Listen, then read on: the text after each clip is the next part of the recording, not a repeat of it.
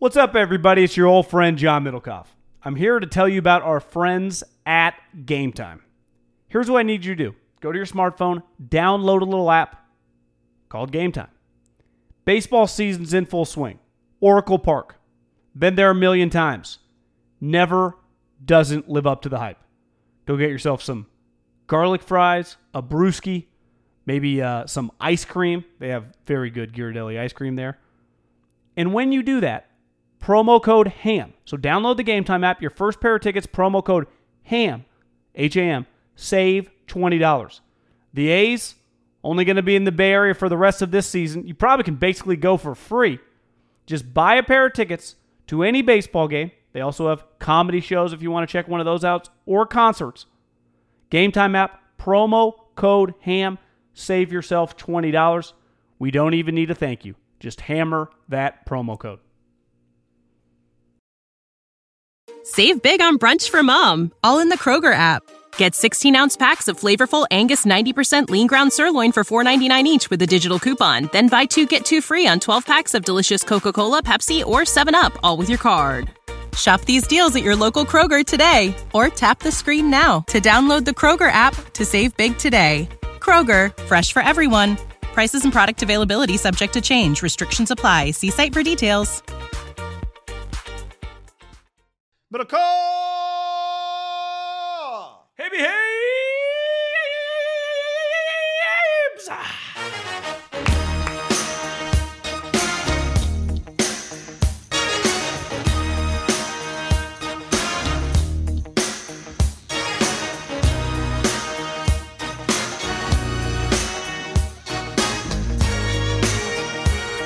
This is a big day, Middle Call.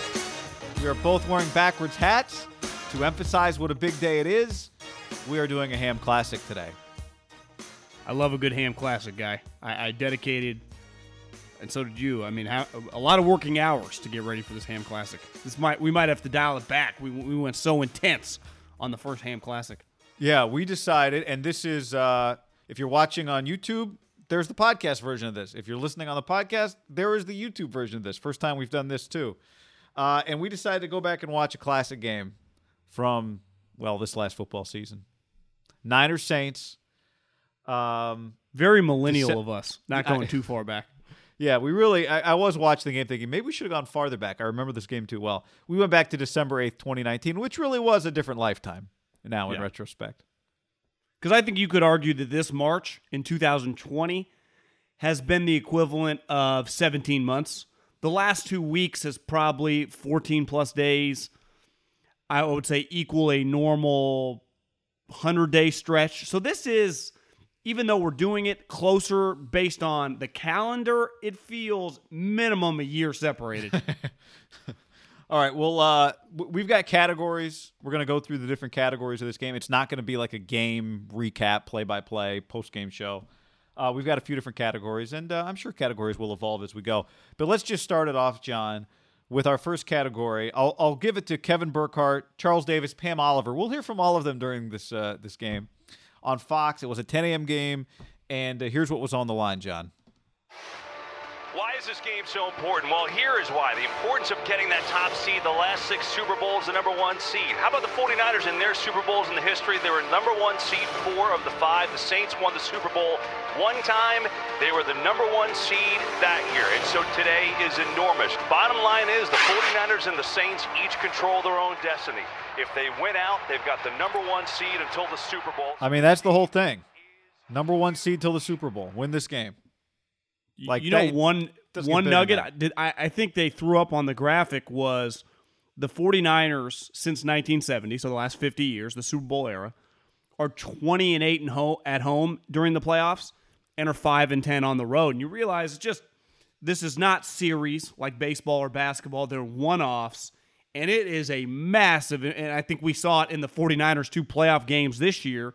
Got a little lucky uh, the way not I, I hate to say lucky, but Minnesota. Once you rewatch this game, you realize how the fuck did the Minnesota Vikings beat the Saints team? I thought all season long, Right.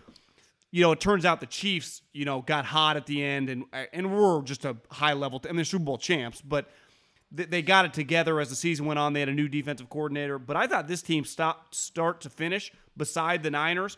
When you factor in Drew Brees disappeared for a while, and you just watched them against the Niners, you're like, that's a big boy operation right there. You could argue when the dust settled, rewatching this game, Chiefs, Niners, I'd put the Saints third as the third best team. And I know they lost the Vikings at home in the playoffs, but I've watched the Vikings a lot. I don't think they're as good as the Saints. Yeah. So pregame buzz though on this game before we know all of that stuff, John. Before we know anything that you just said, Well, that's right? what I'm saying. Going into this game, I thought the Saints were a powerhouse playing at home. They're 10 and 2. Yeah. Well, they were. I remember having the conversation on the podcast before this game, going, "Okay, who are the like four teams or five teams that can win the Super Bowl?" And it was Niners, Seahawks, Saints. At that point, the Niners had already beaten the Packers. They were out.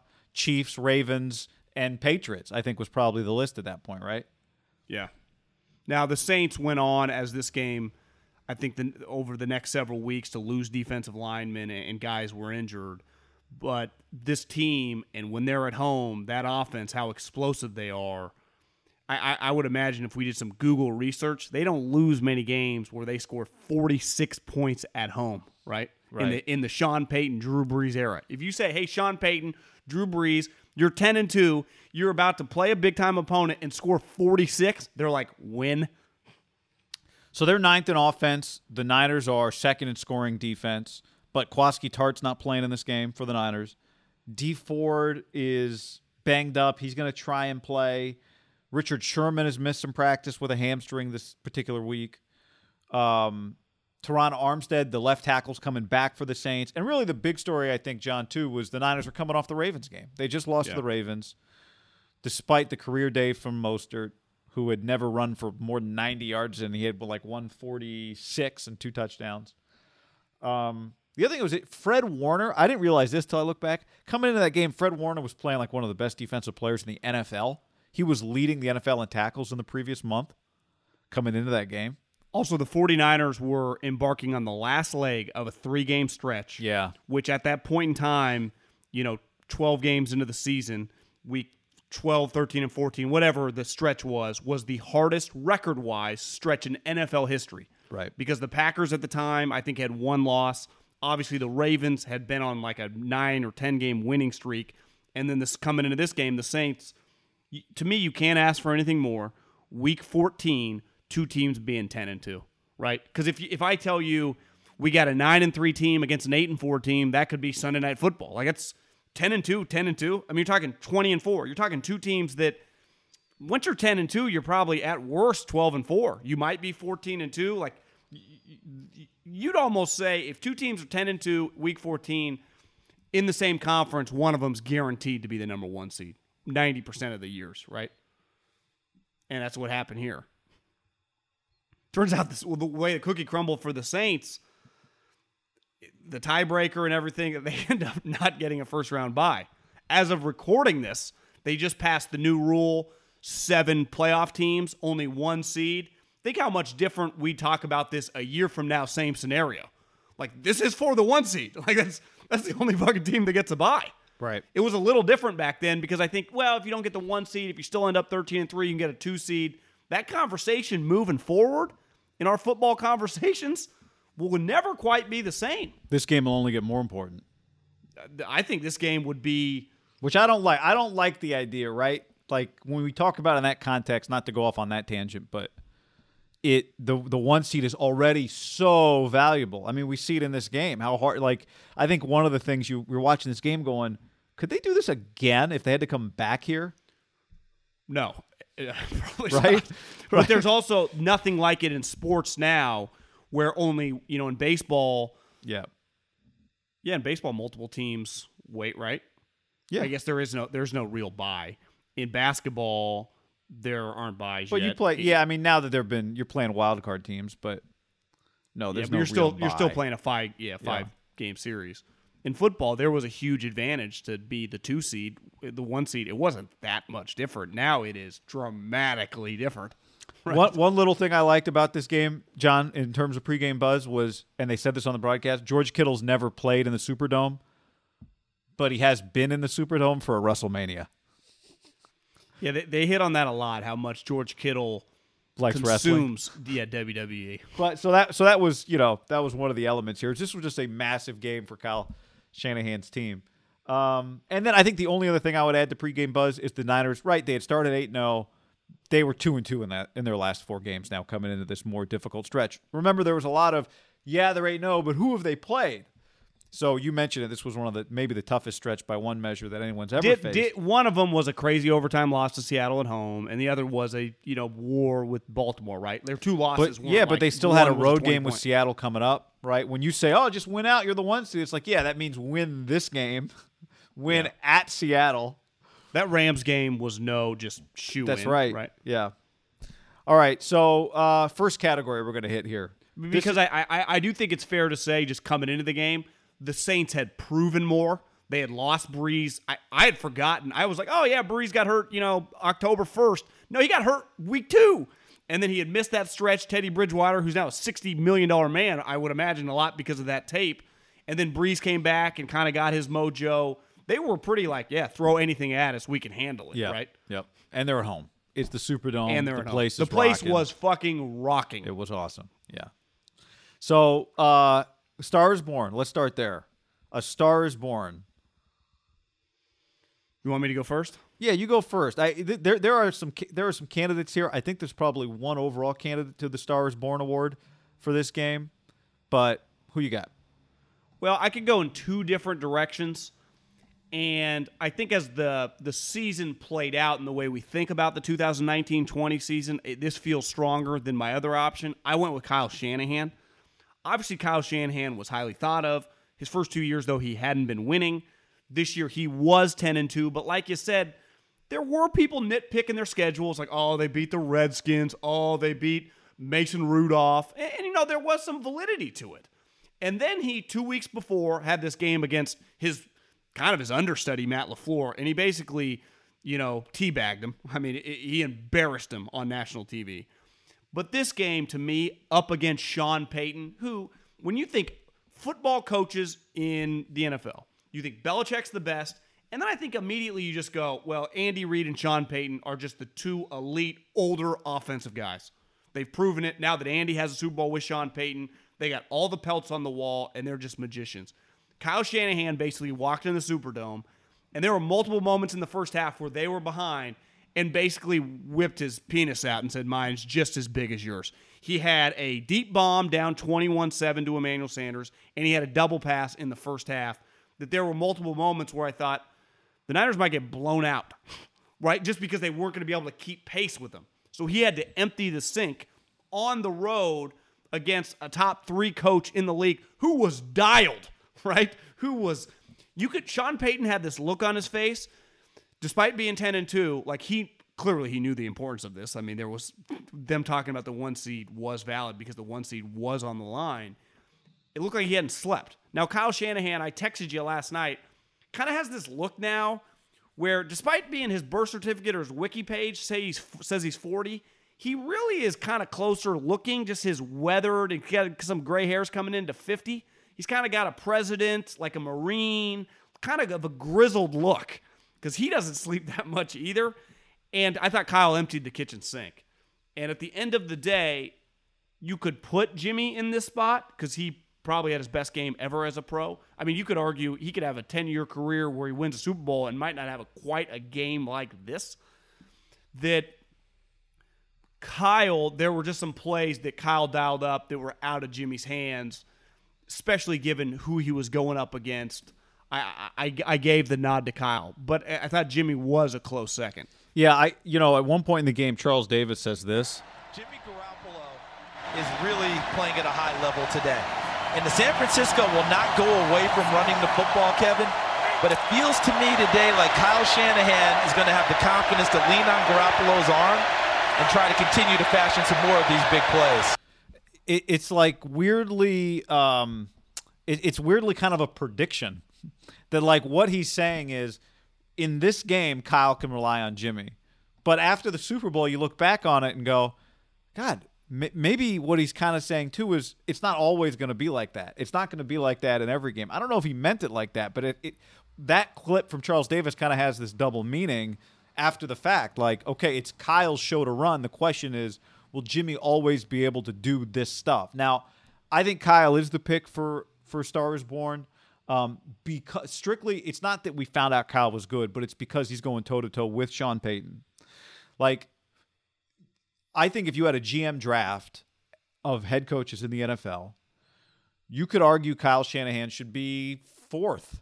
Bill, You- you- you Sean, could- Andy. you- You could argue the new term is owner draft because all the GMs now draft. kind of work for the head right. coaches. and you could argue he should go even higher. Like you go, oh well, let me go with the younger guy. But I think we thought for a while maybe he could get into that place, and I think time will tell. Like what all those guys did is they've succeeded and failed to whatever degree they've failed, and then come back, and then come back, and then come back. Like that's really the test of of of whether or not you belong in that Do you- category. Do you, think it's fair to say if you remove Belichick, the top three picks in an owner slash maybe a couple GM draft would be in some order Andy Reid, Sean Payton, Kyle Shanahan? yeah, or put Bill in it, and they're the top four picks, Yeah, right?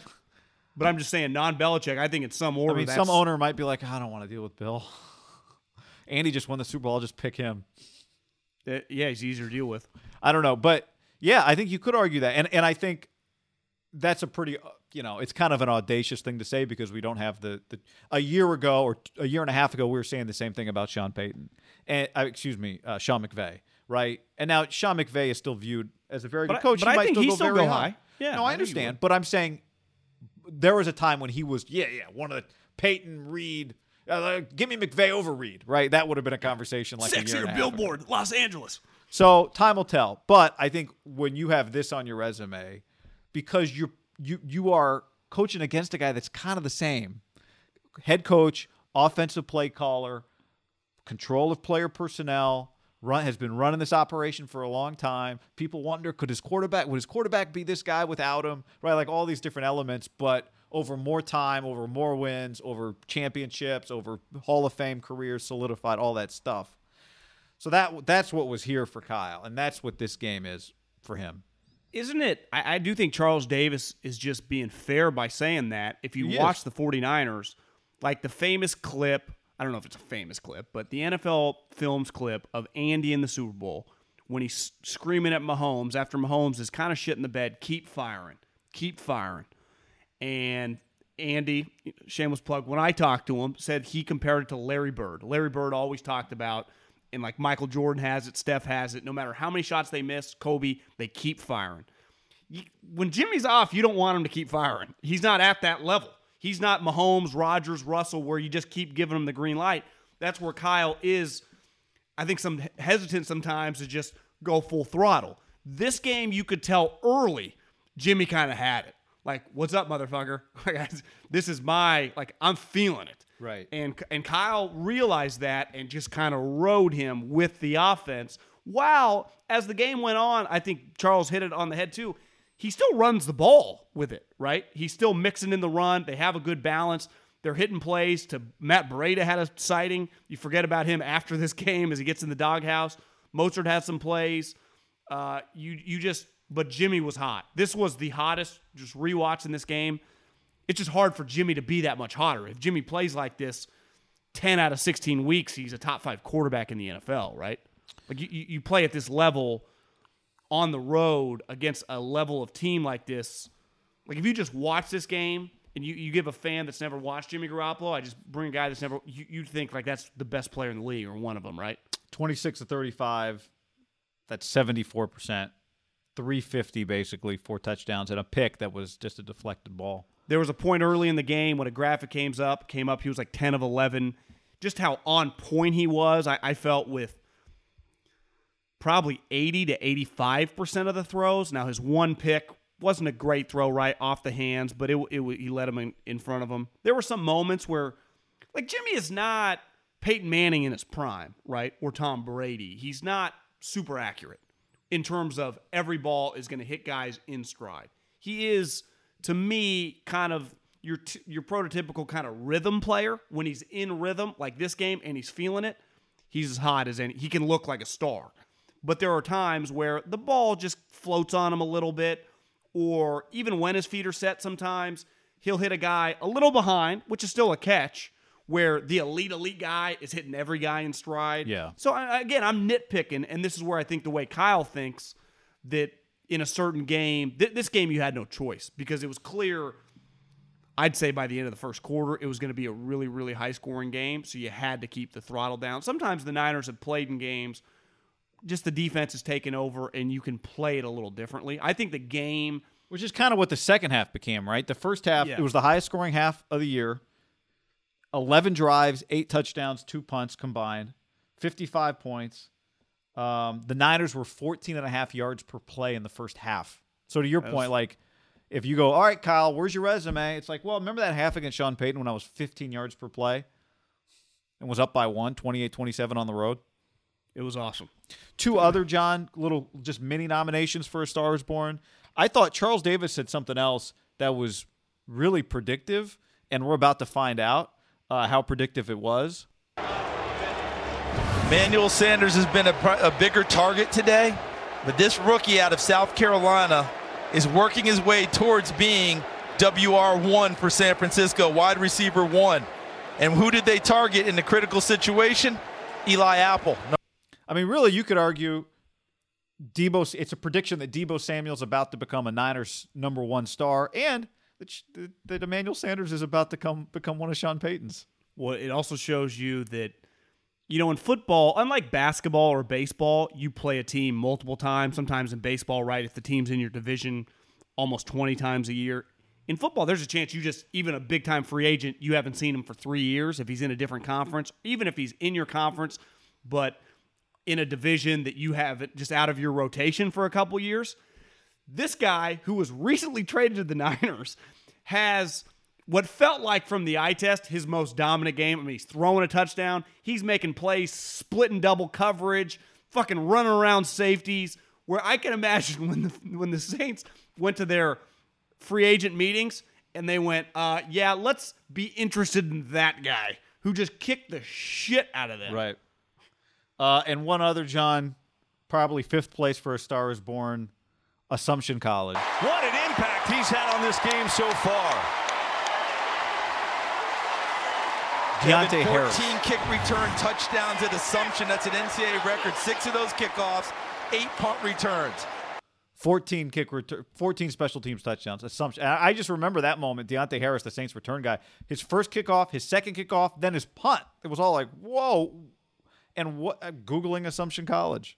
M- my take though guy is i don't know what conference or d4 division they played in at assumption whatever division they're how did anyone anyone tackle that guy Well, they're because on an actually- nfl field against the team Ke- that won the John. nfc he was by far the fastest player on the field Kevin Burkhardt says, "How did they tackle him in college?" And Charles Davis is like, "They didn't." i mean jesus that How guy, did he end up I- there? Is the question. Well, I, I I don't know. I had noticed him just on like red zone throughout the year. He just jumps out. But in this game, when you just like, oh my god, this guy is shot out of a cannon. Yeah. Uh, all right. Biggest holy shit moment of the game. Uh, th- th- this one's tough because I actually thought in the first half for the 49ers, they could have got blown out. There was a moment 21 7. it's 21 7, and it feels like the Saints are unstoppable. I don't know at this moment we'd quite I think it's got got the the 20, 27. 20 to 7, excuse me, because yeah, they went for a two pointer and they didn't get it. Yeah. There was a moment where I, I think Pam Oliver chimes in after that lets us know Jared Cook is out with the concussion. Jared Cook looked like uh, Rob Gronkowski on steroids in a video game. Like he was going to have 15 touchdowns in the game. He had two drives, two touchdowns, wide open, and was dominating. Like the 49ers were going to have no match to cover him. So, and then Drew Brees, I, I just thought, I, could the Saints score 60 points? It's 20 to 7. And the 49ers, the first play guy, play action, deep bomb to Emmanuel Sanders. Again, one of those that I would imagine sticks with uh, Sean Payton. I actually think it's the best throw of Jimmy's career because it probably travels 60 to 65 yards in the air. Not really underthrown. I mean, he catches it. He doesn't have to high point it, but he does catch it up around kind of his throat, up above the numbers. And 49ers respond. No, you can talk over it. just an incredible pass. Gonna launch it. Your jaw hits the floor. field, going for it all and getting it. Emmanuel Sanders not touched, still on his feet inside the 10. What's so crazy about the play guy, it's not like he hits him in stride in the sense where he keeps running. He hits him because he has to turn around. He falls, and it's one of those where he falls. Everyone kind of pauses, including Emmanuel, like, what the fuck? And then he, re- I don't think I've been touched. And then he runs into the end zone. But when they show the replay on that, this is what such a crazy play call is that Kendrick Bourne had to block the defensive end. And you realize when coaches, you know, if you ever go to a coaching uh, practice at any level, sometimes a play, a great play, hinges on something that's a little out of the ordinary. Like in a perfect world, this is the way the play set up. He has to block the defensive end, but ideally, you don't want your wide receiver blocking defensive ends. And he did a good job, and Jimmy hit him. Interesting. So you chose that over my pick. I, which I just thought that I thought the game was in the balance early. Uh, yeah, yo, you're right. You're right. I mean, there's so many of them in this game. The holy shit moment. Because it Um, would it would have been I'm harder for the Niners, right, if they were down maybe multiple touchdowns at half. They were up. Yeah, I'm going with the Emmanuel Sanders throw though, because for two reasons. One, Emmanuel Sanders uh, throws a touchdown pass. Yeah. So after what you're talking about, and the Niners make it 20 to 14, the Saints come back. Uh, they go all the way down to the goal line. They end up with a fourth and goal. They've already failed on a two point conversion in this game. They go for it on fourth and goal, and it's easy. Brees just goes over and does the little Brees thing. And they score, and it's back to 27 14. And so it's like, well, wait a second. I know the Niners just hit Emmanuel Sanders with that play, that touchdown, but it, that was the moment when I realized they're going to have to keep doing this. like hitting a few sweet plays is not going to be enough to beat the Saints today. Like they're going to have to not miss a single opportunity. They're going to have to match the Saints today. Kyle Shanahan's going to have to match Sean Payton. Jimmy Garoppolo is going to have to match Drew Brees. Like that was when they come back and score and it's, it's two scores again. You're like, God, we just spent all this time, right? That's the way it looks from the Niners' perspective. Right? To me, a So- 24, 26 14 guy, you're like a fumble, another touchdown away. This is what I'm saying a blowout. Yeah, 27 14. So 27 14. They come out, boom, they hit Deebo for 20 yards. Um, then Mostert gets a 19 yard run. You're like, oh, okay, okay, maybe the Niners can just keep swinging back. So boom, boom, two, they get 40 yards in two plays, basically. Does, Ky- do Kyle's outside run plays hit more double digit run plays than like any team you've ever well, seen? here's the interesting note I made. That was the fourth possession of the game for the Niners. They they were net zero rushing yards at that point in the game. but they have been kind of throwing the yeah, football, especially right? the first drive, right? So then they're at the plus 35, first down. Deebo end around, flips to Sanders. First of all, the play kind of doesn't look super smooth. Like there's just people everywhere. Yeah. Sanders gets it, and it's like, uh, I don't know. This I don't know if he should throw it. But then he does throw it, and Mostert is it, just so wide open. Um, the play, I just remember the play looking like shit. Then it looks incredible.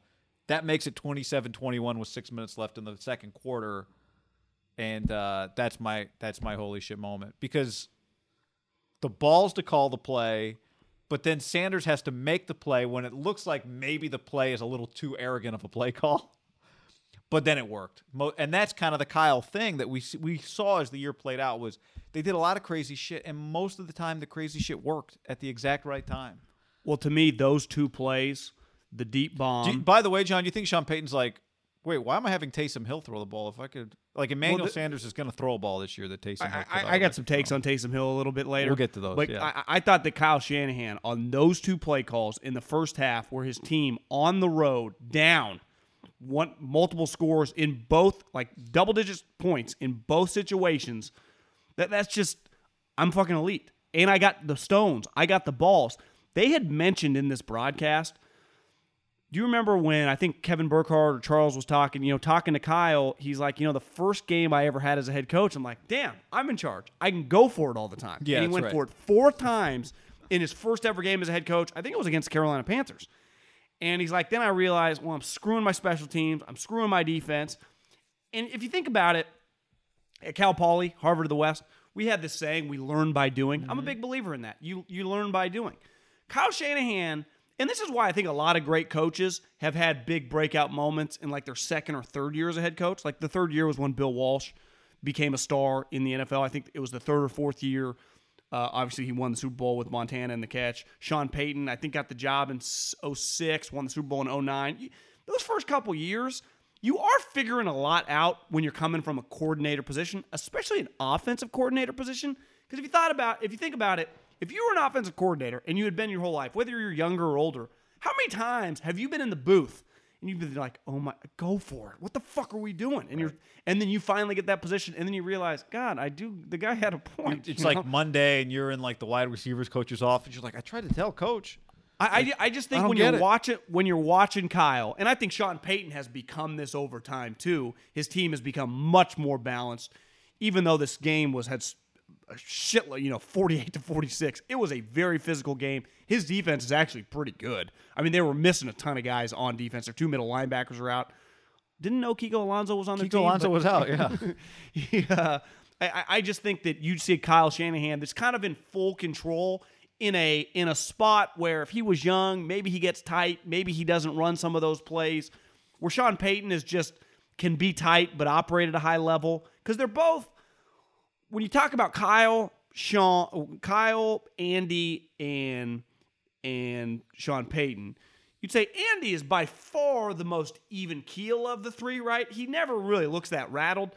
Sean Payton, like Kyle, looks very, very tightly wound in, in big spots, though his the, the rhythm of his play calling doesn't feel that way. But whenever they panned over to Sean Payton, looks like he's about to have a heart attack.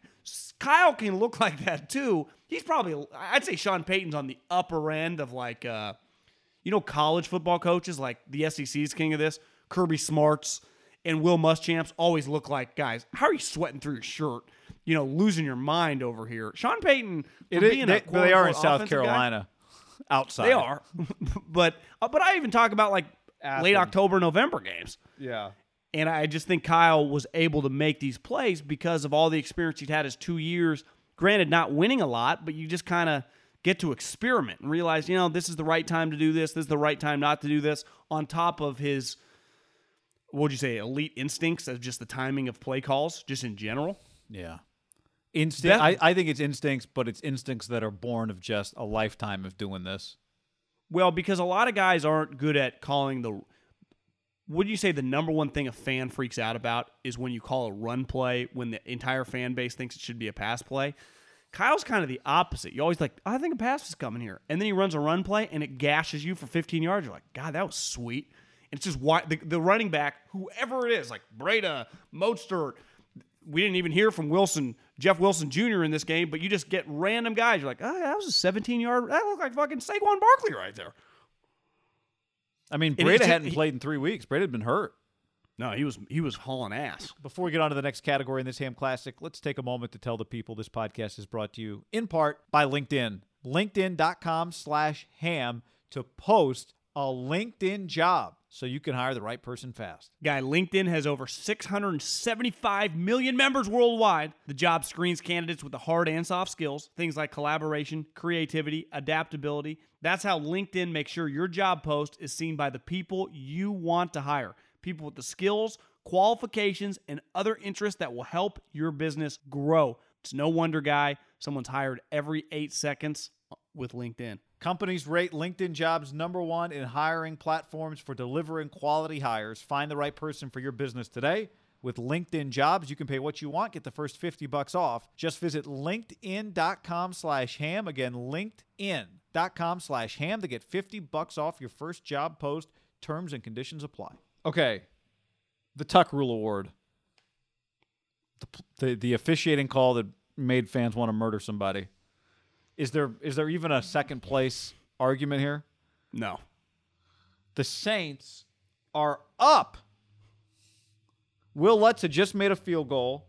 They're up 35-33, and they forced the Niners to go three and out. The Saints then get the ball. Um, Bosa makes a sweet play on third and 18. The Saints have the ball at the 49ers 44 yard line, and Sean Payton elects to go for a fake punt on fourth and 18. I, I know I know Riverboat Ron has the name, and we'll talk about his category a little later. Sean Payton has massive balls. Well, right. Yeah, we have a Riverboat Ron category. We thought about calling it the Sean Payton category based solely off of an onside kick to start the second half of a Super Bowl. I don't even know what Riverboat Ron's most Riverboat play call is, but he's got a better nickname. It was though pretty reckless to call a fake punt on a fourth and eighteen, right? Are you Even saying this is also your Riverboat Ron moment of the game? Is this a Well, no. I, I just think it's under no circumstances in a situation where they have the lead. What was the score at the time? 35-33 Saints. So it's 35-33 in a crazy Oh ass wait, game. I'm sorry. It's 35-33 Niners. 35-33 Niners. That's important. Okay, yeah. Thir- so you're down. I think at fourth and I don't know, guy, maybe like six or seven. You have like you can't be fourth and double digits and be going for it. I I I- I think that's not on the table. Then this what this game's in the third quarter at the time, correct? Yep. So like it, I I get it if it's four if it's fourth quarter, three minutes left, and you're like fuck, you may, maybe just leave Drew Brees on the field. There, I I don't think under any circumstances I I am anti fake punts on fourth and eighteen in the third quarter. So they loft. Taysom Hill makes a great throw. The DB Tarvarius Moore never turns around. The ball basically it's the ball can't be caught because Tarvarius Moore is. I think is it uh, the guy that scores the touchdown later that they throw the ball to is Smith? it ten? Yeah, sneaky, not a bad player. Yeah, um, Tre'Quan Smith. So the crowd loses its shit. And credit to Burkhardt, he's like, hey, there can't be pass interference on a fake punt because the rules of the punt apply. It's there's no pass interference. You're not running an offensive play, even though technically you are. Right. You take the risk here. Yeah. Now Sean Payton's losing his mind because he wants a hold, which you could call because a hold is just like a hold on a punt return, like he's just holding my gunner. But there's too much. But you're not. But you're not punting the football, so there is no hold because no one's returning the ball. No, He there could be a, there punt. could be a hold. There like technically they could call a hold because he's you know if under the rules of the punt he's holding the gunner. You're saying that they could have thrown a hole a flag on holding Yeah. despite it being a fake punt. Right. The They- problem with Sean Payton's argument is just too late. They never they don't retroactively. There's, yeah, there's just too much shit going on, right? It's like Yeah. it's just too much going on. The the gunners probably get held on every kick on every punt. My issue with that though, I'm not okay. If it had let's say been fourth and two and the guy had been kind of wide open and he mugged him, I'd be like, you know what, Payton's got a point. Yeah. On fourth and eighteen, and I'm like this universally in football. I fucking despise a bailout call on a crazy play. Like I, I'm not into you know, a fourth and 20 Hail Mary play at an end of a game and you call a PI. Like, I, I just, I, I just get the situation. Couldn't agree more. Fourth and 18 punt. Like, I, I'm okay with it. Even though, like you said, letter of the law, Sean Payton was arguing for the correct result. Yeah. But part of the backdrop here is it's in New Orleans. These people feel like they get screwed all the time. They're losing their Yeah. minds. I I don't know. A Saints fan listening to this might still think they got screwed, but I'm with was you, third John. quarter. They ultimately took the lead. It didn't determine the game. No, but but it. I, I don't know that there's really another. There was actually a couple hits, uh, uh, unnecessary roughness on the next drive from uh, CJ, uh, as Burkhardt called him, Gardner Webb, Gardner Robinson, I think. Um, late in Was that, when drive Kyle? When is that when we thought Kyle Juszczyk was dead, and then he kind of pulled That's an Edelman, correct. like, "Oh, he got checked for a concussion. But- he was dead. Now he's alive, and then he's back." But uh, yeah. Anything else? Tuck Rule Award. Pretty simple on that. Yeah, that that one to me is a No uh, runner up. Th- th- there there was just I guess weren't bad like uh, officiating calls. I, I I always struggle sometimes, guy, with third and tens. My least favorite call in sports. I, I think yours is the pump fake in basketball. The dude jumps and you jump The into the the, sh- Yeah, the the fake like oh yeah uh, the jump shot where you're just trying to get fouled. Yeah. yeah, especially like thirty feet away from the basket. I would probably agree with you. The other one I despise is a is a defensive holding that's pretty ticky tack on I if it's first and 10 like okay whatever doesn't change anything I ugh, it irks me to my deepest core on a third and 9 and a ticky tack defensive hold now More, I I'm all more for than a running into the kicker. Yeah, because I do think there are rules with running into the kicker. Like you are taking a huge risk when you make contact with the guy. There is an inherent Richard Sherman, I, he got called for one of these, and he dropped a great me, me. When he just his face was like me. It was on Michael Thomas, awesome. right? Yeah. Oh no, me. it was on Josh Hill. Yeah, it was the tight end, but he just the me was great. I, I just think the problem is because the rule is within the five yards, and a guy like Richard or a safety covering a a, you know a linebacker, or just anytime you're in press coverage, you're on them, right? And then all of a sudden, you're not looking at like I'm taking three step, four, five, okay, off. It's not. You're just kind of feeling it, and just there is a natural with a good press coverage. You play a guy like Michael Thomas, or you play tight ends, they're hitting you back. Like I, I I'm more of a believer of let them play. I don't know what the numbers are. It feels like defensive holding on defensive backs. I would say average two to three aside a game. So like five to six a game in most NFL games I watch. Again, no uh, no hardcore analytics on this one. That's just my gut feeling when I watch a game. Yeah. And I feel like in big games, it's rare we don't get one in the second half that does have a huge because it's to me, guy, the automatic first down. I get it on a pass interference when it's a deep ball. I struggle with like it's third and nine. You call defensive holding, and the quarterback had thrown like a wheel route. Like, what if the "Ah, quarterback what?" gets sacked? Do you, do you like it being an automatic first down? I mean, I, it doesn't bother me as much as it bothers you. You agree though? It's it tends to be pretty ticky tack call. Um, If I if I'm not holding the jersey, I'm just saying if we're hand fighting. yeah, I, I, I, I hate it. I, I would if you told me they threw that rule away, I'd be. but I'd I be think cool. most time, I feel like most times it does end up being that a jersey was being held. Like that's the giveaway. I, I'm not. I'm not complaining on the jersey Oh, okay. being held when I'm running behind you. I'm. I'm complaining more. You saw it multiple times in this game because one thing the Saints have, and I think Michael Thomas, who is just a fucking monster, is a really physical guy. Like he wants to.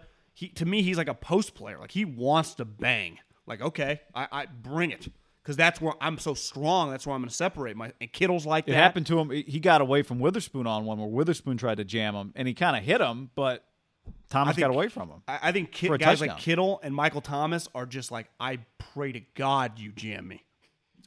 So uh, the Riverboat Ron, call of the game. There's so many in this game. This game was like a Riverboat Ron call of the game, just hotbed. Would you, You go, go first. You go first.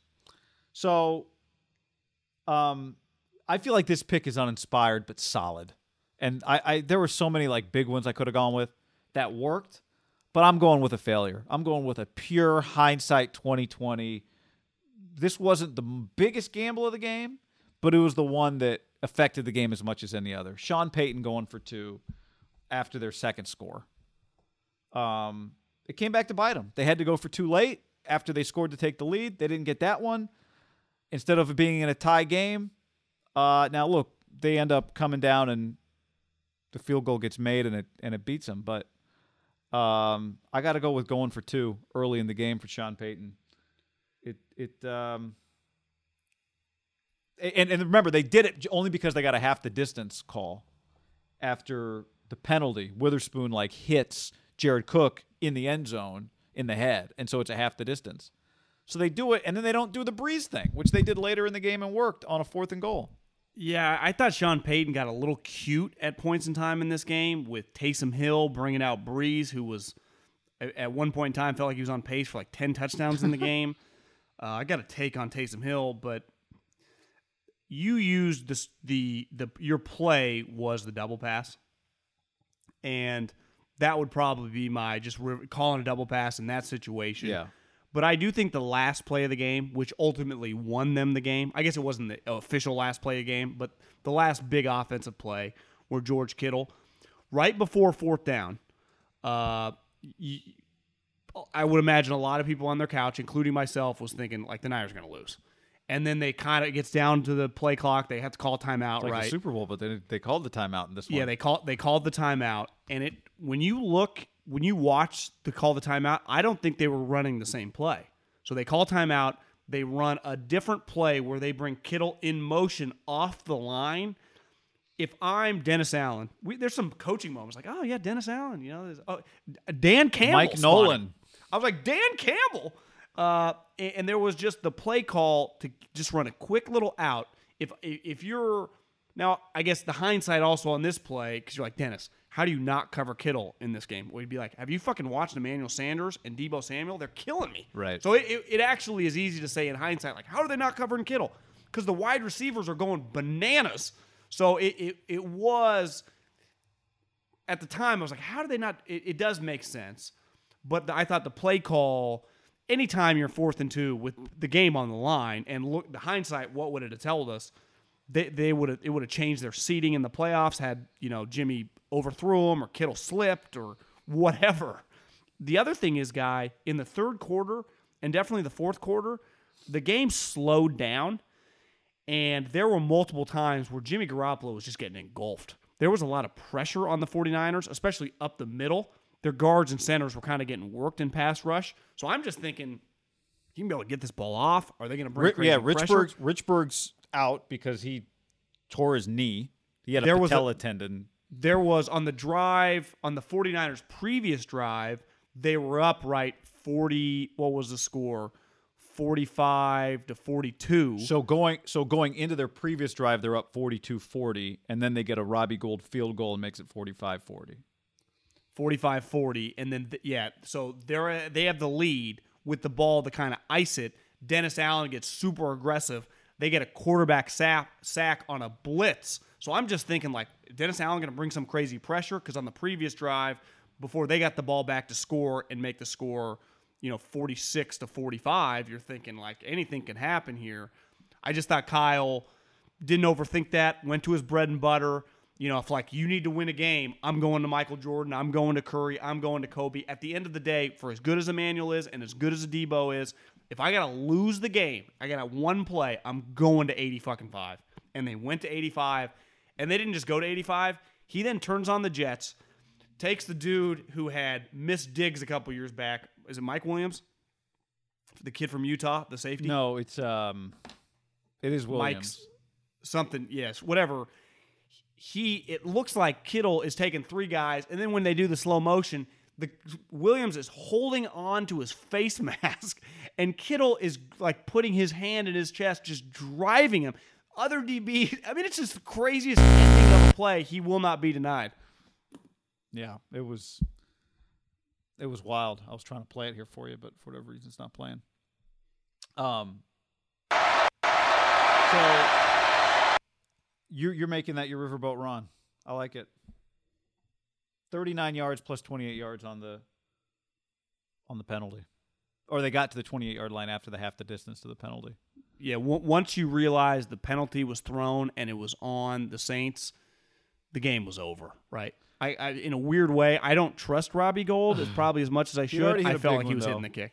Yeah, Yeah. Um, and again, because Sean Payton went for two, had to go for two a second time instead of that field goal tying it at 48, it loses in the game. I just don't think, as a football consumer, we get crazy night games a lot. We get crazy morning games, but especially for us in the Bay Area, it always the same way. Yeah, it, it always feels like, oh, it's Tennessee Colts playing some crazy shootout, or it's like uh, Philip Rivers and the Chargers against the Browns. It's always just a weird game, which again you enjoy. This one just felt like the equivalent of a playoff game, given the two teams' record. The coaches, the stars, uh, you're just on the edge of your seat from the jump till the end. It, it was remarkable. And because there were so many of these crazy moments, there were things that you're, there are conclusions you're reaching during the game that turn out to be right or turn out to be wrong. So another category here, John, cold take exposed. There are, I, I we actually have. A, this is gonna be hard to pick a winner. The cold take exposed award. Um, I'll start. We can go back and forth. My first cold take exposed. This happened to me live, and this happened to me rewatching the game. Um, was the 49ers take the lead in the fourth quarter. Their drive that starts after the the failed punt, fake punt. They take the lead 42-33 with 9 minutes left in the game. Okay? This is how they go to commercial break. Francisco Jimmy Garoppolo. This may be his signature moment in the NFL. He's got the 49ers up by nine with nine to play from New Orleans. It's like they're in control, and I kind of exhaled for them. Like, all right, they're comfortable now. They, I think they got this. That I remember thinking, ball game, like they got this. Up nine, largest lead of the game, but the Saints march down. They get a third and five. That's the holding on Richard Sherman that gets them a first down. They hit Michael Thomas for 49 yards. Brees, who I- mean, he, no one deep drops like a short quarterback. Brees and Russell Wilson, like the it looks like a 12 step drop when they get back there, and he just puts it into Michael Thomas. Um, and then two plays later, Michael Thomas. Well, that's that's when Michael. Thomas on the sideline like cuts around the guy and it's like Jesus, Michael Thomas. Well, it's right good." over. Ahkello's right there in the ball. Witherspoon it goes over his hand, and they score a touchdown. Three minutes. It's a two point game with six minutes left, and it was like, whoa! I thought they're just up nine, but you realize math sometimes nine looks bigger than it is. So that was my first cold take exposed moment of the game. I would have had multiple. The Niners are in major trouble. uh, Twenty to seven and twenty six to fourteen, because just the way it felt after both scores, uh, th- that would have been the one. And like, is the Niners season on the line? Maybe in that fourth down situation, just Yeah. some, a bold take in the fourth down situation. Yeah, this is it. Yeah, Can't go to the is- Super Bowl if you don't get this one. No, like they ain't they ain't coming back in here and winning again if they can't get this. Fourth, Exactly. was it was it fourth and two? Yeah. So it was just, it was fourth and two. It's weird because when you say fourth and two with Kyle, you're like, well, they could run it. They you had to pass, right? The the pass, you didn't really have a choice, and uh, just to me, the result of the play. It's one thing to get it. It's one thing. The star is born like that. Was that the signature Kittle play of the year? I know he had touchdowns. He had I crazy think it plays, was but just because it wasn't just because even if they convert the first down, that play that fourth and two happens with 39 seconds. Now they still have two timeouts, but even if they get that first down, he gets out of bounds. They still got to get down. They still got a ways to go because Robbie Gould's range is they got to get to the 30 yard line for him because his I- I- range is I know that- 47. his stats weren't crazy. Uh, he- I think he was coming off a two catch game against the Ravens. Deebo. That would be that would be the game tape if I'm George Kittle. Oh. Like right now, dealing with the extension, and we're talking like Austin Hooper's getting 23 million guaranteed, and I'm watching George Kittle making just big boy plays. Like, and I'm watching Michael Thomas, and I'm going, yeah, those are the two best skill guys on the field. Like, you just, I, I'm not signing for anything less than like 45, 50 million. Like, pay me my money, Jed. I'm breaking records here. Yeah. I'm talking financial records. Like if Michael Thomas is getting 65 million, but now, now we're also- getting into an emotional, uh, you know, What here's the other thing, and I, I like I like Amari. It's kind of crazy that Amari and Michael Thomas make similar cash, right? After you watch a game like that, where Michael can just go kind of old school, like a To Randy Moss. Yeah, just I mean, if- hop on my back, let me your carry you. point, that'd be Kittle. Like Kittle's like, I, I watch Amari. He's nothing like me. Now Michael Thomas, yeah, me and him, okay, okay, yeah, same category. So just give me something around that. But Amari, are you kidding me? Uh, do another it. another cold. I'm gonna give Pam Oliver a cold take exposed, John, for this. We've got an injury update. Let's go down to the field with Pam. Well, Kevin, suddenly a thinning 49ers defensive line. Defensive end Nick Bosa, huge in the 49ers defense, has a knee injury and is questionable. He came back on the next play, but for like 30 seconds it was because in that report she also says He joins defensive end Dee Ford, who aggravated the same hamstring that kept him out a couple of games. Ford is questionable as well. Meanwhile, Kamara Kamara with a highlight run. as it's happening. Yeah, and then Alvin kind of gashes him for a couple plays. You go, and then oh Joe, and then God, Nick comes did- back. But yeah, and he was good. um, you have another one? I've got That uh, you keep going. okay. Kyle Juszczyk. I would have tweeted. Maybe I did. Well, Juszczyk's done for the day because he gets hit and immediately just goes like this. The play we talked about earlier, and the penalty extends the drive. And then uh, he comes back into the game, and Pam's like, "Ah, they checked him for a concussion," or maybe Burkhardt said it, but he's fine. It's like he is. Yeah, I'm gonna I'm and gonna they, put and his Juszczyk- first play back, they throw him the ball. I'm going to put Juszczyk into the into a short group of Julian Edelman's. Julian Edelman's had 25 concussions where he always passes the test and comes right back. Yeah. I'm going to put Juszczyk has had multiple moments like that, and this one looked the worst because he's on the ground but his head's up, and the dude torpedoes it. It looks like his head gets rattled, And you know what? That's why Kyle Juszczyk's a badass. The concussions cannot stop Kyle Juszczyk because, like you said, they're like, yeah, checked out for concussion back, and now he's just thriving. That's my type guy. I actually think we can do your Taysom Hill take here in Cold Take Exposed because he came in. He was a story that week in the NFL because the week before they played the Atlanta Falcons, and Taysom Hill had a touchdown run, a touchdown catch, and a blocked punt in that previous game. And we saw in this game, like they tried to get him to throw. They gave him a series when Brees was humming. They had got to get him a throw, a fake punt. They had him play fullback. They tried to give him a uh, uh, the two point conversion was a the first two point conversion was a Taysom Hill play, right? Yes. Does that sound right? But well, no, well, it, they tried, and he got nailed on an end around. Was that the play? well, he definitely got nailed on a direct snap by Bosa. There was a series where they They ra- they ran a two point end around, I think, for him, and he got. then that would have been the first two point conversion, yeah. yeah. And they have Well, the my- my- play. It's it's twenty. The the Saints are up 27-21 in the second quarter.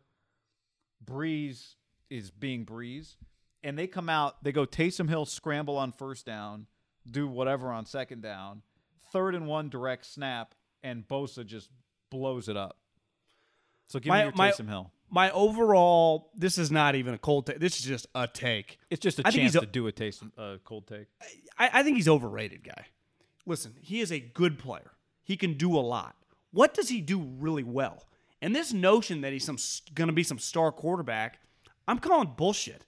To me, if he's anything, he's more of the tight end. He's more like a Juszczyk than he is a quarterback. I do not, when I watch him play, think that guy is going to be a starting quarterback in the NFL. So when I see Brady Poppinga on my timeline saying that Lamar Jackson can't hold his jockstrap and just see some of these comments, like, give me a break. Again, fine player. But we don't act like, we don't go like Kyle Juszczyk is Joe Montana meets, you know, uh, Saquon Barkley. And I think the way that Taysom Hill is talked about in kind of his little Saints world is he's this superstar. I don't even think he's a top five player on his own offense. Drew Brees, Alvin Kamara, Michael Thomas, uh, Ramczyk, the tackle's really good.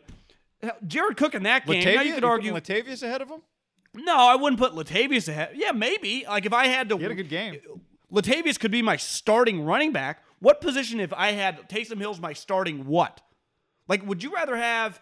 Would you trade Kyle Juszczyk for Taysom Hill right now? Because I would not. No, but I also even- don't. I don't buy, and I'm. This is. I think you're reacting to a real thing that's out there on Taysom Hill, but I don't buy that that real thing, like, really comes from a real place. Like, I think there are a couple people who said, and it really. When did it start? It started when Taysom wanted to be a free agent and get paid like a quarterback or be a quarterback, right? Do you think he's going to be a quarterback in No, the NFL? we've talked about this. He's got like, I, I got to look it up. I mean, how what's his career touchdown pass? He's got like one. yeah, I mean, how many career They had attempts John, does the guy their have? starting quarterback got hurt this year, and they went with Teddy Bridgewater as they should have. Like Again- his own team had the. Ch- Why did they sign Teddy if this guy was going to be a quarterback? Here's my thing. To your point, I'm it's not, like Taysom's twenty two. Well, what will be fascinating is when the draft happens, do they draft a guy in the mid rounds to be their backup? Yes, because because Taysom. because if if Drew gets hurt again, you can't use Taysom in the way you need to use him if you're using him as your quarterback. And again, I'm not anti. I would take Taysom Hill on my team. Yeah. like he's a good player because he can do a lot.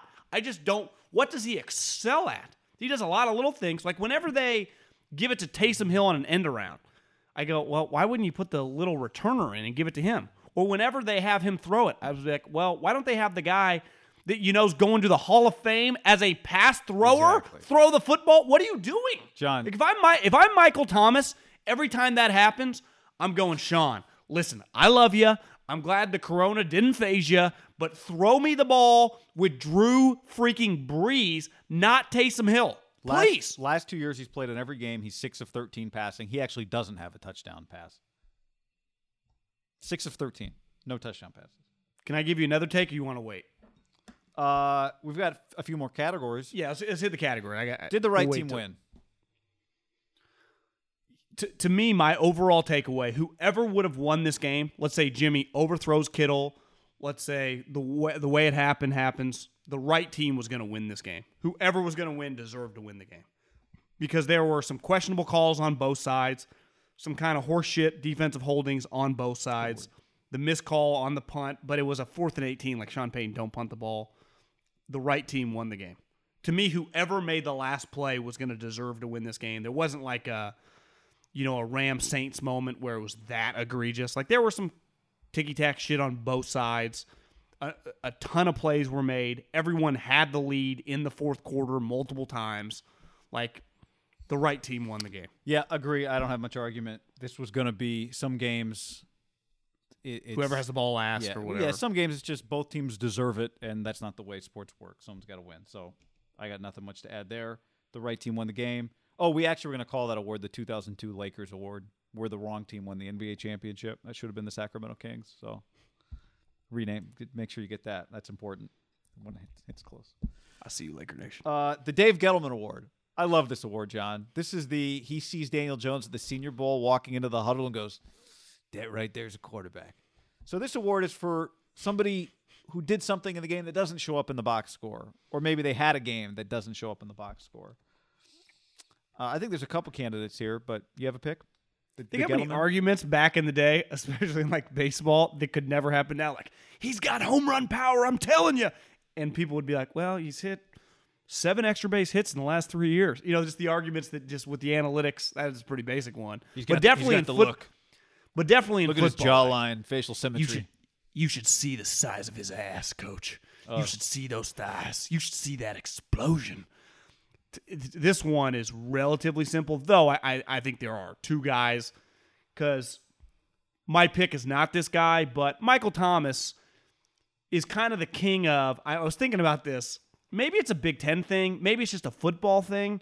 It happens more in football than the other two sports. In baseball, you don't really hear it happen that often. Like you just become a good player, and there's not like, I got passed up in the minors seven times. You just make it. In basketball, a little bit like Steph Curry, I got passed.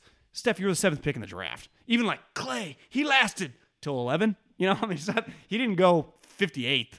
So in football, you always hear, these guys didn't believe in me. Well, Michael, Michael Thomas is kind of has that vibe. I never get the respect. You played at Ohio fucking State, Ohio State, which might as well if we could add if we added two more NFL teams. You could argue you don't even need to add. You could just bump up Bama and Ohio State. You like have those two teams, right? Like Michael Thomas, you went to Ohio State. You were also one pet peeve of mine. I fell in the draft. I, check the history of second rounders. I get it if you're Brady, like sixth. You're a second rounder, like 30 people went ahead of you, factor in a lot of different positions. I guess in basketball, where basically it's kind of but he would argue. But look what happened. now. I turned out to be Michael Thomas. I should have been a top ten pick. Well, I, I get it, but it's like, yeah, you, you know, you you still second round player. You actually hit free agency early. You're not getting that much disrespect, and clearly you became guy. You had 100, I think 40. I saw this number. It was either 100. I think it was 148 catches this year. In this game, though, he's not the fastest guy. He is a monster. Like he is a superstar, but he's not my pick. I'm yeah, going well, the here's the problem with the Gettleman Award is he had 11 catches for 134 and a touchdown, so I could box score scout Michael Thomas. yeah, but my, my, I just wanted to pay a little respect. That's good. He's a No, badass. Nick Bosa, Easy. To this is an easy pick. underrated if you wanted to go like nerdy deep analytics like how many pressures like pff would give him the stuff you just can't get on like nfl.com i bet he had a pretty impressive like deep analytical game Yep. you know the shit like the teams get he was everywhere But you wouldn't And have needed that to know this, right? you just use your fucking eyes and in 2020 Because his a lot box of score me- was two tackles, John. he was he was dominant. He was he was everywhere. I actually think sneaky when you realize this guy's gone on the team. Buckner was a lot He of was. places too. I thought 97 and 99 were basically just like we you guys can't. I watched us. Buckner trying to think like, what animal is he? And he's like a bear, but also an octopus. His he's just so much length and strength. Well, do you know? I think sometimes I think we think about bears like they only eat fish and they're not like meat eaters. But sometimes if I'm on a National Geographic, you'll see a bear like eating, you know, like a deer. Now I don't know if it always kills the deer, it just ends up on a dead deer and we'll just eat it. So I do think Buckner, who is kind of, I mean, he's a dominant, dominant run player. But Bosa against you know two tackles, their, their offensive line is viewed as one of the best offensive lines in the league. Ramczyk, eh, people act like he's just I don't know, Anthony Munoz Jr. Little overrated for my taste. Bosa was working them all. Didn't you just I mean, say he- he, was better than Taysom Hill? y- yeah, he's better than Taysom Hill. My point is, people act like he's one of the best tackles in recent memory. I just think there are a lot of other tackles that I would take over him. Uh, solid player. I'm not trying to diminish him. I, I just think he's a tad bit overhyped. Uh, yeah, I'd take him over Taysom Hill. I'd take Andrus Peat over Taysom Hill. But my point is that Bosa was just a man amongst boys. all the stuff we said about Shanahan and all the stuff we said about Jimmy Garoppolo in this game, and you would argue like Sean Payton made some mistakes, but this game you there was way more evidence for why he's Sean Payton in this game, and the same for Drew Brees, right?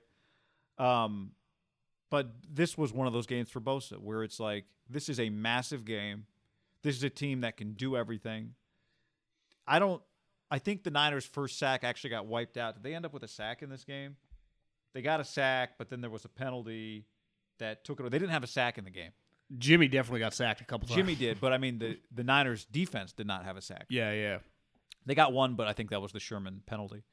But Bosa was everywhere, multiple. He had the big. He had a pass breakup on a, fir- a first down in the flat.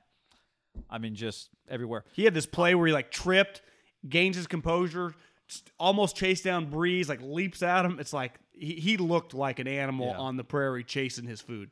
Honorable mention: John DJ Jones, big forced fumble early in the second half of the game, where no one had really gotten uh, a defensive stop in the game, and um, it was a big play. It was deep in the Saints in Saints territory. De- DeForest Buckner recovered it, and the Niners scored and, and took the lead.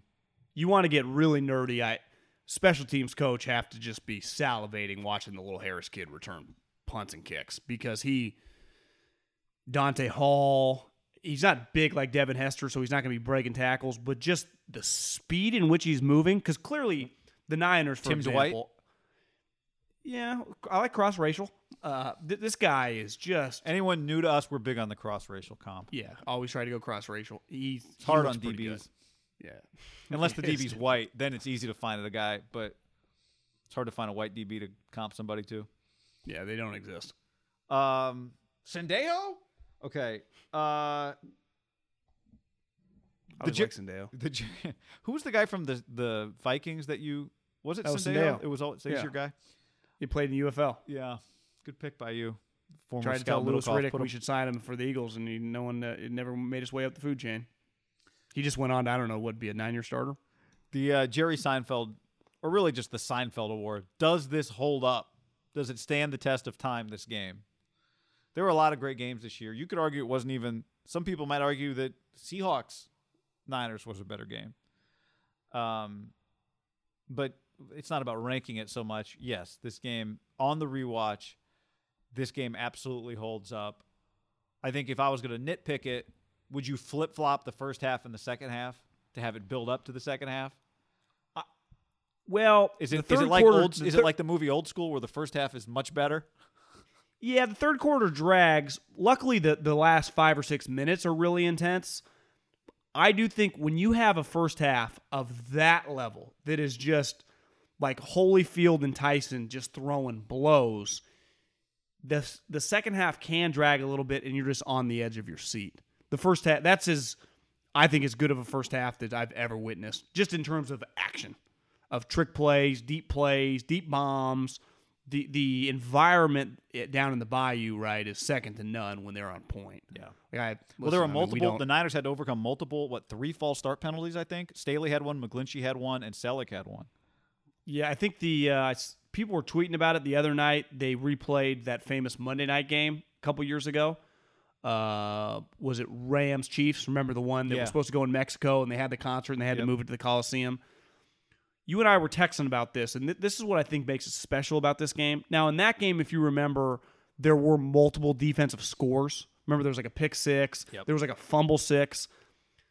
All the scores here were offense, right? Correct. But the physicality of this game on both sides, like I don't think everyone went to the locker room after the game and it was like the Baker Mayfield Patrick Mahomes 69 to 61. Remember Yeah, there was so the famous Yeah. was there the famous Mahomes Arizona State game that was like in the 60s way back, you know, 4 or 5 years ago. Kalen Ballage ran for all the touchdowns. Remember that game? like eight.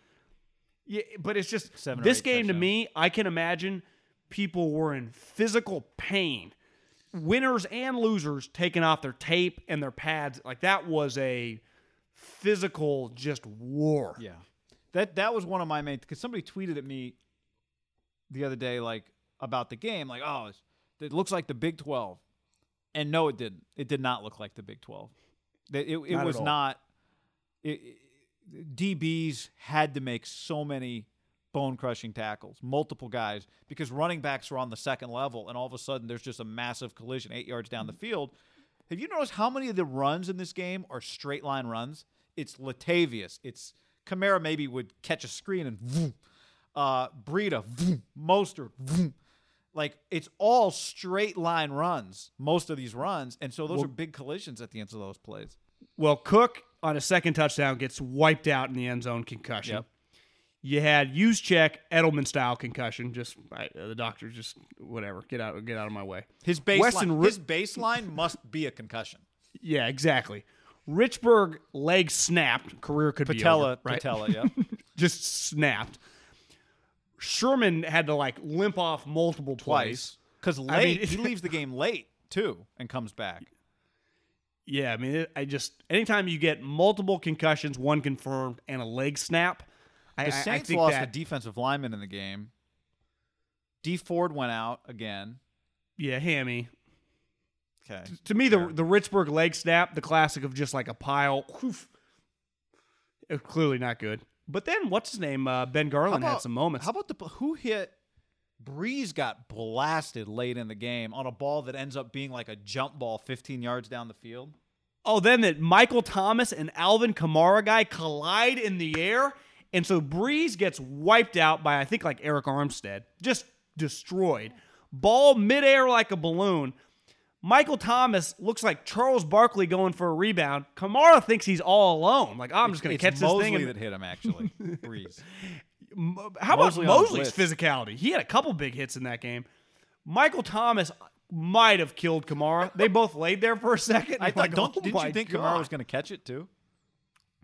Until Michael Thomas comes flying out of nowhere to kill him. Oh, John, the other. How about one of my favorite plays of the game? We didn't talk about. We don't have to get too deep into it, but the um, third and one at the end of the first half, the Niners have the ball third and one. The Saints are using timeouts to try and get the ball back, and the Niners do the handoff to Juszczyk, who then pitches it to Mostert for the first down, and Juszczyk just gets annihilated after he pitches the ball or as he's pitching the ball.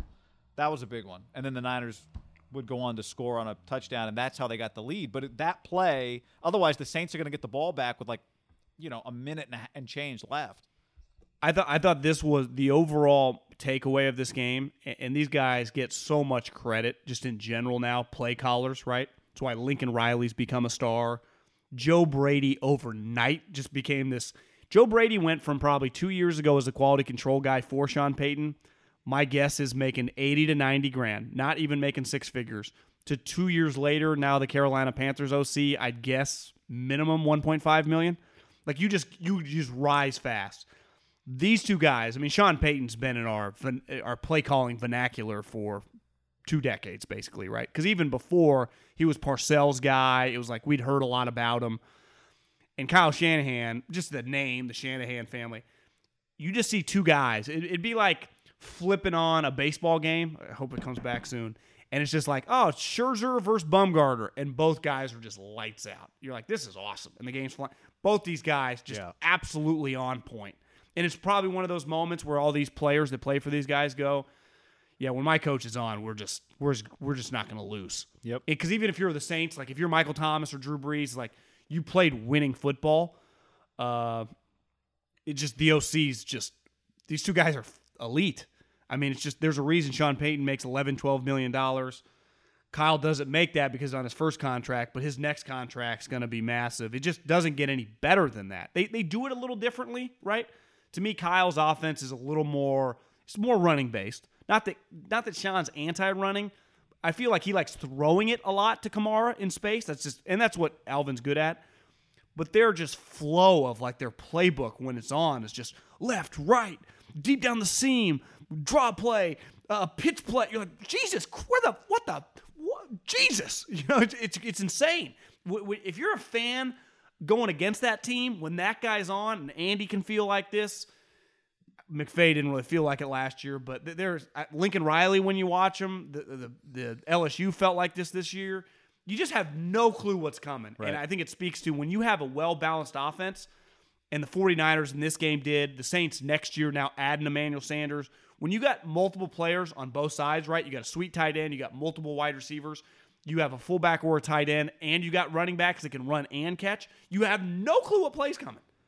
Like I, At, the end of the day, I was talking to an offensive coordinator who brought up a great point. Like it's it, people talk so much about balance and balance and balance.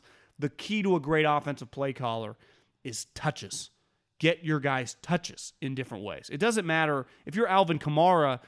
Does it? Do you care if he gets 12 rushing attempts and three catches, or he gets 12 targets and four four rushing attempts? Right. It's just about getting the ball in his hands but I think right play. yeah, th- but see that's one of the things. So the Niners threw the ball 27 times and ran the ball 24 times.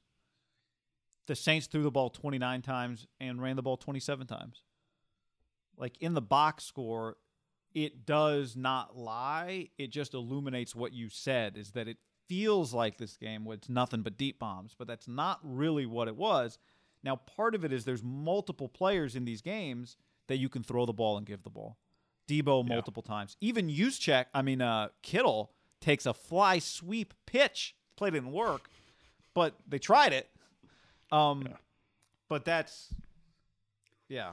But I- but I would imagine that if Sean Payton and Kyle Shanahan were here, they go sometimes after the casual fan, maybe the owner, like, why were we getting cute? Well, part of being cute is just keeping everyone on their toes. Because I, I hate the end around. Like, I actually understand it to Kittle because he can fly. I don't really love it to Taysom Hill when you have other players that on your own offense that are faster. Like, just give it to Ted Ginn Jr., right? Or just whatever. Just make, give it to a different player. I just wonder if they say, well, it's just I never want you to know what play looks like to come to this right player. Right. So they're always kind of guessing. Even at this point in time, right, week 14, these guys have a pretty good idea what their bread and butter plays are, but you have to just build little wrinkles off those bread and butter plays. And I think that's this was a masterclass. Like if I was an offensive coordinator in the Power Five or the NFL, and I was quarantined right now, and I had already done all most of my work. If I, if I'm not going back and watching this game and taking some notes and just throwing in a couple plays from this game, I'm not doing my job. Right? There, there should not be an offensive coordinator in the NFL beside like Josh Yeah, McDaniels or yes, Andy Reid that's I not peaking peeking at this all 22. I agree with you, but what I would say is what you said just before that's really relevant here. You can break that film down, but you don't know why necessarily a play is getting called, even though you think you do. Like you don't. It might just be a total setup for something else that you never. but maybe maybe it's maybe it's not as much about stealing the plays. I would imagine as a play caller, the rhythm of a play Yeah. caller, and these guys to me are two of the three best in the league at just their rhythm. And I, I think there there are some play callers that can get hot in games that feel like they're just kind of guessing and they're just kind of calling plays.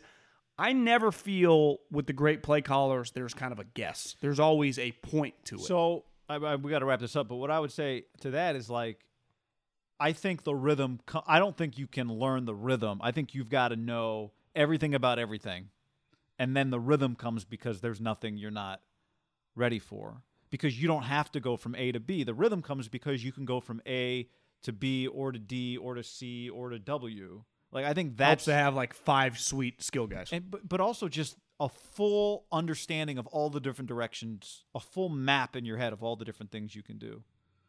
I just don't think everybody can get there. I just don't. Well, this clearly not. special. You're you're right.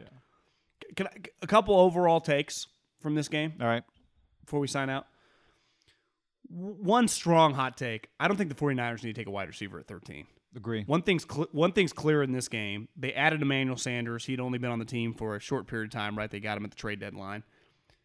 And Kendrick Bourne, who actually I think has had 10 touchdowns the last two years, you just watch him. Like, if that's your third, fourth wide receiver, you're not in terrible shape when you factor in you got like Kyle's offense, and I think Sean Payton's offense. When you have an elite play caller, you can invest. Like, if, if I'm the 49ers, I take a sweet corner at 13. I- I, take a different position at 13, maybe at 31, but I don't think you need to force a wide receiver because their best attribute is their play caller.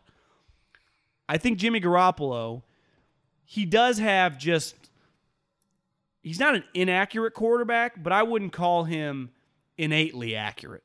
He when he's in rhythm, he's really good. But there are going to be moments, even this is probably one of his best games of his career, where the ball's just going to float on him a little bit. But I think the one thing you see in this game, there was a moment in the second half where he dies for a first down, his toughness getting blasted, getting back up.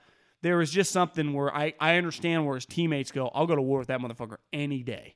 Obviously, to me, Drew is just pinpoint accurate for the most. Like when he when he has time in the pocket, it's he's going to hit the guy in his hands, right? And he was doing that all game long. Um, if he wasn't pressured, he was hitting the guy in stride. Where Jimmy, some balls are behind, and some balls, it's just he's a little more. He's just not Peyton Manning, right? It's just right, but but a good player, and you can win with him. But, That's where I think sometimes we nitpick him over the last three or four games of the season, given the playoffs. He is re- a really good player, and he does make plays in this game that are not the play that Kyle Shanahan designed because he's flush from the pocket, he's backpedaling. His second touchdown to Kendrick Bourne's a good example. Scramble drill, right? He makes a number of those plays. So he he can do things on the move. For example, in this game, like to me, Drew's on the move are just kind of like stutter steps to the side. Well, there's a reason he didn't get sacked because he gets rid of the ball so fast. Yeah, J- Jimmy can do like up and unders and scramble around and, and keep plays alive. Um, I my other takeaway is I, I just think I, I, know they lost in the first round, but I think this New Orleans Saints were the third best team in the league this year. Underachieved this would, year. Yeah, I would say the two Super Bowl teams. The Niners are lucky they didn't play the Saints. This team, this team should have been their opponent in the NFC Championship. Agreed. Game. Yep. This this team was too good. Like if I'm Sean Payton, uh, I, I just would have. This would have been a hard last. Obviously, with adding the Corona to it. Luckily, he's okay. Uh, but just these couple months going, how good my team was. Because I would have gone, if I'm Sean Payton, I'd take my chances against the Niners in San Francisco or Levi, right? Just my team was really good. yeah. Really you didn't good. come out. You didn't. We didn't come out of the Niners Saints game going. If they meet again in San Francisco, the Niners are definitely going to win. No, the, the Saints same thing really, really good. Yeah. Who knows how you know? You'd think, and I, I, I would say their roster, they, they're going to be. If we assume these te- the Niners are going to be good again, we know the Saints are usually consistently good. Yeah, I think the Saints are right there as one of the preseason favorites, right, to win the NFC. Yeah, as So as all these as guys long are coming Brees back. just as keep this guy keeps being this guy, and I don't see any reason watching that game why he can't be. Well, th- there was some kind of there was a little bit of a narrative. Is he shot after that playoff game? Look at his numbers this year. He's 24 and 5 and he missed 6 games. He would have easily thrown 34, 35 touchdowns. I, I still think he's you watch this game, you're like, Jesus Christ, you protect him. He's dynamite, right? 40 years old. I get he's old, but damn. No, he. uh What'd you say his final numbers were? I think he threw. Did he throw five picks or four? Four picks. Yeah, Yeah. 24 and 5. 20 Twenty was it 20 27 and four. excuse me, 27 and 4. And he missed 6 games. and he got knocked out of the Rams game with the thumb.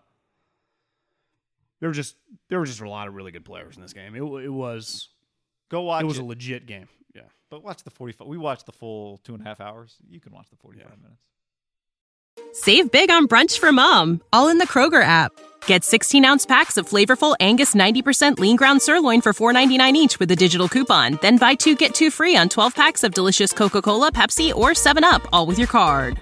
Shop these deals at your local Kroger today or tap the screen now to download the Kroger app to save big today. Kroger, fresh for everyone. Prices and product availability subject to change. Restrictions apply. See site for details.